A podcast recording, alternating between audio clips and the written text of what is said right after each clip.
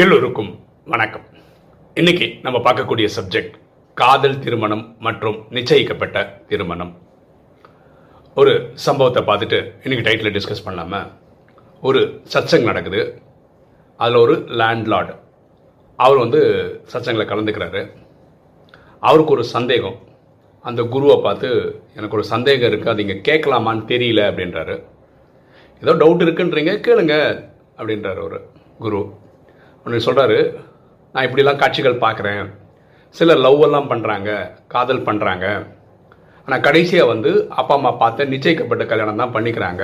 Arrange marriage தான் பண்ணிக்கிறாங்க. இது எப்படி நடக்குது? அப்படின்னு கேட்குறாரு அப்போது அந்த குரு இந்த லேண்ட்லார்டை பார்த்து கேட்குறாரு உங்களுக்கு நிறைய விவசாய நிலம்லாம் இருக்குல்ல இப்போ என்ன பயிர் போட்டிருக்கீங்க? அப்படின்னு கேட்குறாரு அப்போ அவர் சொல்கிறாரு நான் சோளம் போட்டிருக்கேன் கோதுமை போட்டிருக்கேன் அரிசி போட்டிருக்கேன். இதெல்லாம் எது கேட்குறீங்க அப்படின்றாரு. நீங்கள் என்ன பண்ணுறீங்க நாளைக்கு நான் சொல்கிற ஒரு வேலையை பண்ணிட்டு வாங்க இந்த கேள்விக்கு நான் பதில் சொல்கிறேன்றார் சொல்லுங்க குருவேன்றார். உங்கள் கோதுமை இருக்கு இல்லையா வயல் இருக்கு இல்லையா அதில் போங்க. இருக்கிறதுலையே நல்ல விளைஞ்ச கோதுமை எடுத்துகிட்டு வரணும். ரூல் இதுதான். நீங்கள் போவீங்க பார்ப்பீங்க இதோட பெட்டராக இருந்தால் அடுத்தது இருக்கும்னு நினச்சி நீங்கள் எடுக்கலாம்.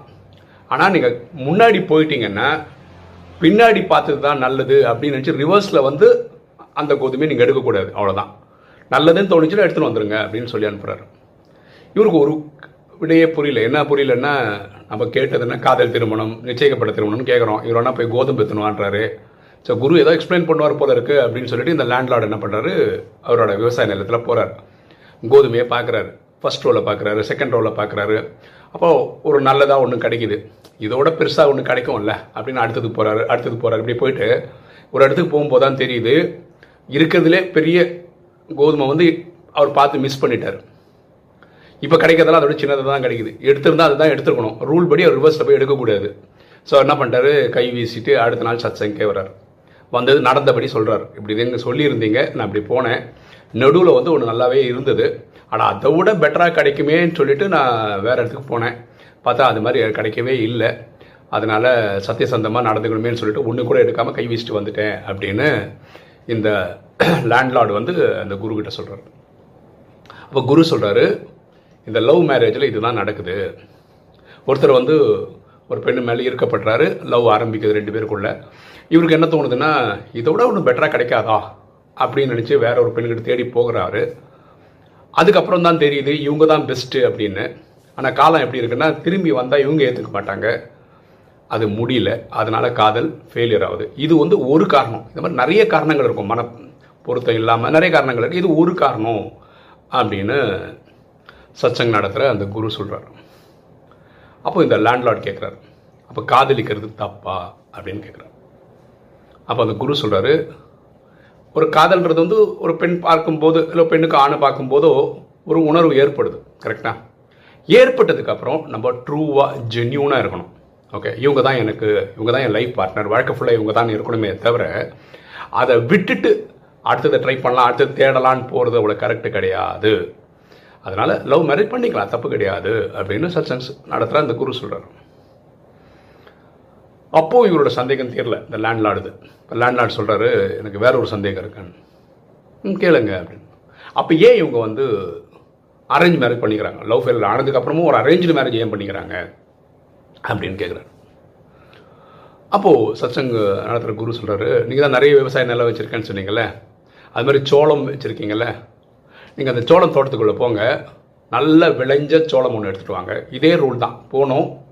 ஆனால் இதோட பெட்டர் இருக்குன்னு சொல்லிட்டு ரிவர்ஸில் வந்து எடுக்கக்கூடாது. ஃப்ரண்ட்லேயே போங்க. உங்களுக்கு எது பெருசு நல்லதுன்னு தோணுதோ அதை எடுத்துன்னு வாங்க அப்படின்றார். இந்த வாட்டி இவர் ரொம்ப காஷியஸாக இருக்கார் லேண்ட்லார்டு ஃபர்ஸ்ட் வாட்டி தப்பான தப்பு நம்ம பண்ணக்கூடாது. நான் கை வீசிட்டு வந்தார்ல எடுத்துகிட்டு வராமல் இருந்தார்ல இந்த வாட்டி போகிறாரு சோளம் பார்த்துக்கிட்டே போகிறாரு இடையில ஒரு சோளத்தை பார்க்குற இதுதான் நல்லதுன்னு நினைக்கிறாரு. அதை எடுத்துக்கிட்டார். ஓகே அதுக்கப்புறம் முன்னாடி போய் பார்க்கும்போது இதோட நல்ல விளைந்த சோளம்லாம் பார்க்குறாரு. இருந்தாலும் இவர் எடுத்துட்டார்ல அதனால இனி ஒன்று மாற்றக்கூடாதுன்றதுனால அந்த சோளத்தை எடுத்துகிட்டு வந்து சத்சங்கு வர்றார். வந்துட்டு சொல்கிறார் இந்த சோளம் தான் நான் எடுத்துகிட்டு வந்தேன் அப்படின்னு காட்டுறாரு. அப்போ கேட்குறேன் நீங்கள் தோட்டம் ஃபுல்லாக போனீங்களா? போனேன். இதை விட நல்ல விளைஞ்ச சோளம் நீங்கள் பார்க்கவே இல்லையா? பார்த்தேன். ஆனால் இது இடையிலே பார்த்துட்டேன். இதை விட பெட்டர் பெட்டர் தேடி போய் லாஸ்ட் டைம் பண்ண தப்பு பண்ணக்கூடாதுன்னு சொல்லி இதை நான் தேர்ந்தெடுத்துட்டேன் அப்படின்னு. அப்போ அந்த சத்சங் குரு சொல்றார் அரேஞ்ச் மேரேஜ் இப்படி தான் நமக்கு வரேன்னு சொல்லி ஒரு பத்து பதினஞ்சு வரும். ஓகே அதில் நம்ம சூஸ் பண்ணுறோம் சூஸ் பண்ணுறதுல இது எனக்கு பெட்டர்னு நினைக்கிறோம். அந்த பெட்டர்னு நினைக்கிறது எப்படி இருக்கும்னா விட்ட குறை தொட்ட குறை இருக்கும். ஏதாவது ஒன்று படிப்பு கம்மியாக இருக்கலாம். ஏதாவது ஒன்று நம்ம எதிர்பார்த்த மாதிரி வேலை இல்லாமல் கம்மியாக இருக்கலாம். இல்லை வேலைக்கே போகாமல் இருக்கலாம். இல்லை சம்பாதிக்கிறது கம்மியாக இருக்கலாம். எல்லாம் இருக்கும். ஆனால் எனக்கு இது சூட் ஆகும் அப்படின்னு நினச்சி நம்ம எடுத்துக்கிறது தான் அந்த இதில். எகெயின் இங்கேயும் நீங்கள் சின்சியராக இருக்கணும். எடுத்து முடிவு பண்ணதுக்கப்புறம் இவங்களோட சின்சியராக இருக்கணும். கண்டினியூ பண்ணணும். இதுதான் வாழ்க்கையோட அந்த அரேஞ்ச் மேரேஜோட சிஸ்டம் அப்படின்னு இந்த சத்சங்குள்ள குரு சொல்கிறார் இப்போ அந்த லேண்ட்லார்டு வந்து ஒரு மாதிரி குழப்பத்தோடு இருக்கார்.